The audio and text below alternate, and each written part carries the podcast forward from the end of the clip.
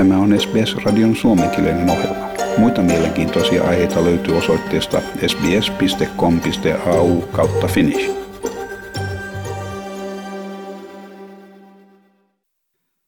Täällä Helsinki ja Timo Uotila. Tämän vuoden kesä ja heinäkuu olivat poikkeuksellisen helteisiä.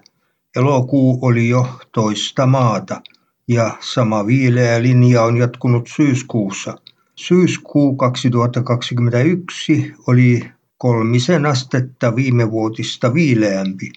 Maanviljelijät kertovat, että vuoden sato jäi normaalia heikommaksi kuuman kesän ja sateisen syksyn vuoksi.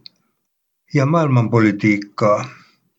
Australian, Britannian ja Yhdysvaltain puolustussuunnitelma A U K U S on vaikuttanut myös Suomen ja Australian suhteisiin.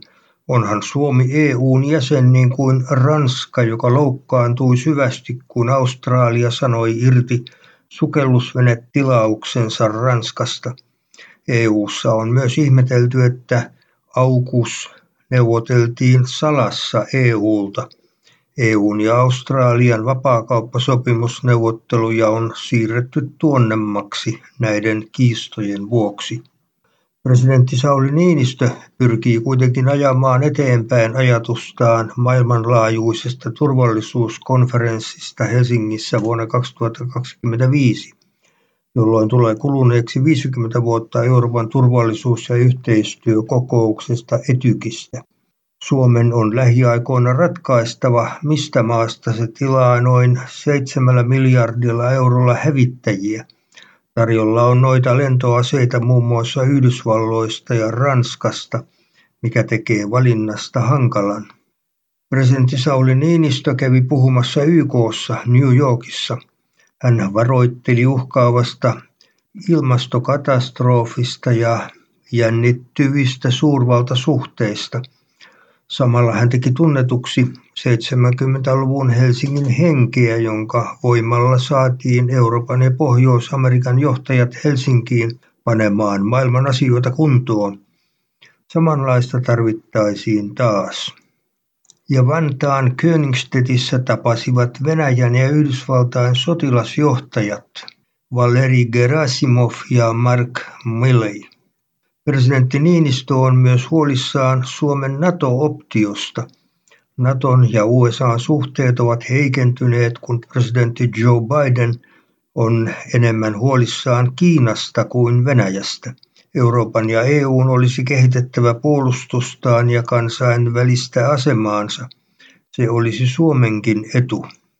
Ja Suomelle tulevat ensimmäiset tuet E U:n pelastuspaketista lokakuussa. Ja komission puheenjohtaja Ursula von der Leyen käy Helsingissä. Aluksi Suomi saa E U:lta vajaat kolmesataa miljoonaa euroa.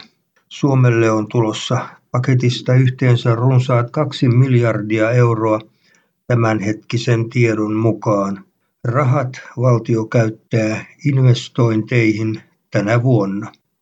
Ja valtava tietovuoto paljastaa uusia tietoja Venäjän presidentin Vladimir Putinin lähipiirin salatuista rikkauksista. Ylen M O T-toimituksen tutkimukset paljastavat esimerkiksi kuinka Putinin suomalaiselle ystävälle Gennadi Timchenkolle järjestettiin yli miljardi euroa anonyymien veroparatiisiyhtiöiden avulla. Rahat siirrettiin salaisessa operaatiossa, johon liittyy useita korruptiolle ja rahanpesulle tyypillisiä hälytysmerkkejä. Timchenko hankki hänelle järjestetyillä rahoilla merkittävän osuuden Venäjän toiseksi suurimmasta kaasuyhtiöstä Novatekista. Venäläinen tutkiva toimittaja Roman Anin sanoo Timchenkon olevan todellisuudessa presidentti Putinin bulvaani. Ylen M O T-toimitus on kuukausien ajan tutkinut Putinin lähipiirin toimia yhdessä kansainvälisen toimittajajärjestön I C I J:n jäsenten ja muun muassa brittilehti The Guardianin kanssa.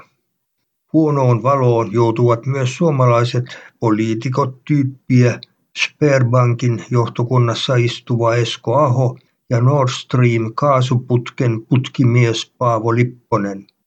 Ja koronapandemiaa. kuusikymmentäkolme prosenttia on saanut kaksi rokotetta ja Venäjällä on ennätysmäärä kuolleita. Kahdesti rokotettujen vastustuskyky koronavirukselle heikkenee nopeammin kuin tutkijat ovat aiemmin luulleet, selviää ruotsalaistutkimuksesta. Vain seitsemän kuukauden jälkeen suojan teho on laskenut voimakkaasti. T H L uudisti maskisuositustaan kolmaskymmenes päivä syyskuuta. Se suosittaa, että maskia käytetään julkisissa sisätiloissa, joissa on paljon ihmisiä lähellä toisiaan. T H L suosittaa myöskin käyttöä julkisessa liikenteessä.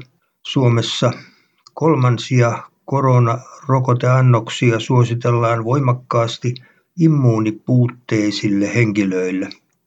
Ja valtiovarainministeriö sekä sosiaali- ja terveysministeriö esittävät valtakunnallisen etätyösuosituksen päättymistä lokakuun viidennentoista päivänä. Ja hallitus on antanut eduskunnalle esityksen koronapassista. Osa sairaanhoitopiireistä kritisoi voimakkaasti hallituksen esitystä ottaa koronapassi käyttöön jo kahdestatoista kuuteentoista vuotiaille. Lääkärit pelkäävät, että koronapassi pudottaisi lopullisesti muutenkin syrjäytymisvaarassa olevat nuoret pois harrastuksista. Ja pääministeri Sanna Marin myöntää, että ravintoloita koskevien koronarajoitusten reipas lieventäminen voi näkyä tautitapausten kasvuna. Hän ei kuitenkaan pidä koronatilannetta niin huonona, että entisille rajoituksille olisi perusteita. Valtio on tukenut kuntia ja kuntaryhmittymiä koronaepidemian vuoksi miljardeilla euroilla vuosina kaksituhattakaksikymmentä ja kaksituhattakaksikymmentäyksi. Nyt tukirahoja pienennetään selvästi. Lukuisat kunnat harkitsevatkin kuntaveron nostoa ensi vuodelle. Koronatukia on jo jaettu miljardeja suomalaisfirmoille. Tarkastusviraston tylyarvio kertoo, että tukia on mennyt yrityksille, jotka eivät olisi tukea tarvinneet. Ja sisäpolitiikkaa. Pääministeri Sanna Marin on huolestunut tilanteesta työmarkkinoilla. Marin pitää kysymysmerkkinä tilannetta metsä- ja teknologiateollisuudessa, jossa työnantajat ovat tehneet irtioton aiemmasta työehtosopimusten tekemisestä. Näin riskejä ja huolia tässä tilanteessa, mikäli sopimuksia ei saada aikaan, se ei olisi hyvä Suomelle, noin sanoo pääministeri. Ja uusi väestöennuste pakottaa Suomen jälleen kiristämään eläkejärjestelmän viritystä. Edellinen eläkejärjestelmän uudistus tuli voimaan vasta vuoden kaksituhattaseitsemäntoista alussa, mutta odotettua pienemmäksi jääneet syntyvyys ja maahanmuutto vaarantavat eläkejärjestelmän kestävyyden. Jos järjestelmää ei korjata, työnantajilta ja palkansaajilta kerättävät eläkemaksut uhkaavat nousta kestämättömän suuriksi. Maksetuista palkoista menee eläkemaksuihin tänä vuonna jo kaksikymmentäneljä pilkku neljä prosenttia. Eläketurvakeskuksen uuden ennusteen mukaan maksujen osuus nousee edelleen noin kolmekymmentäyksi prosenttiin, jos nykyisillä säännöillä jatketaan. Ja syyskuun jälkeen piensijoittajaa hirvittää. Pitkään jatkunut tasainen nousukiito näyttää päättyneen.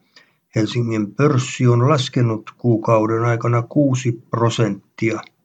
Viime vuodet ovat olleet piensijoittajille helppoja, kun kurssit ovat koronan puhkeamisen aiheuttamaa kuoppaa lukuun ottamatta nousseet lähes yhtäjaksoisesti. Ja Nokian entinen toimitusjohtaja Olli-Pekka Kallasvuo on julkaissut muistelmansa. Hän kertoo, että Nokia oli maailman johtava taskupuhelimien valmistaja, mutta älypuhelimien puolelle Nokian eväät eivät tuolloin riittäneet. Haluatko kuunnella muita samankaltaisia aiheita? Kuuntele Apple, Google tai Spotify podcasteja tai muuta suosimaasi podcast-lähdettä.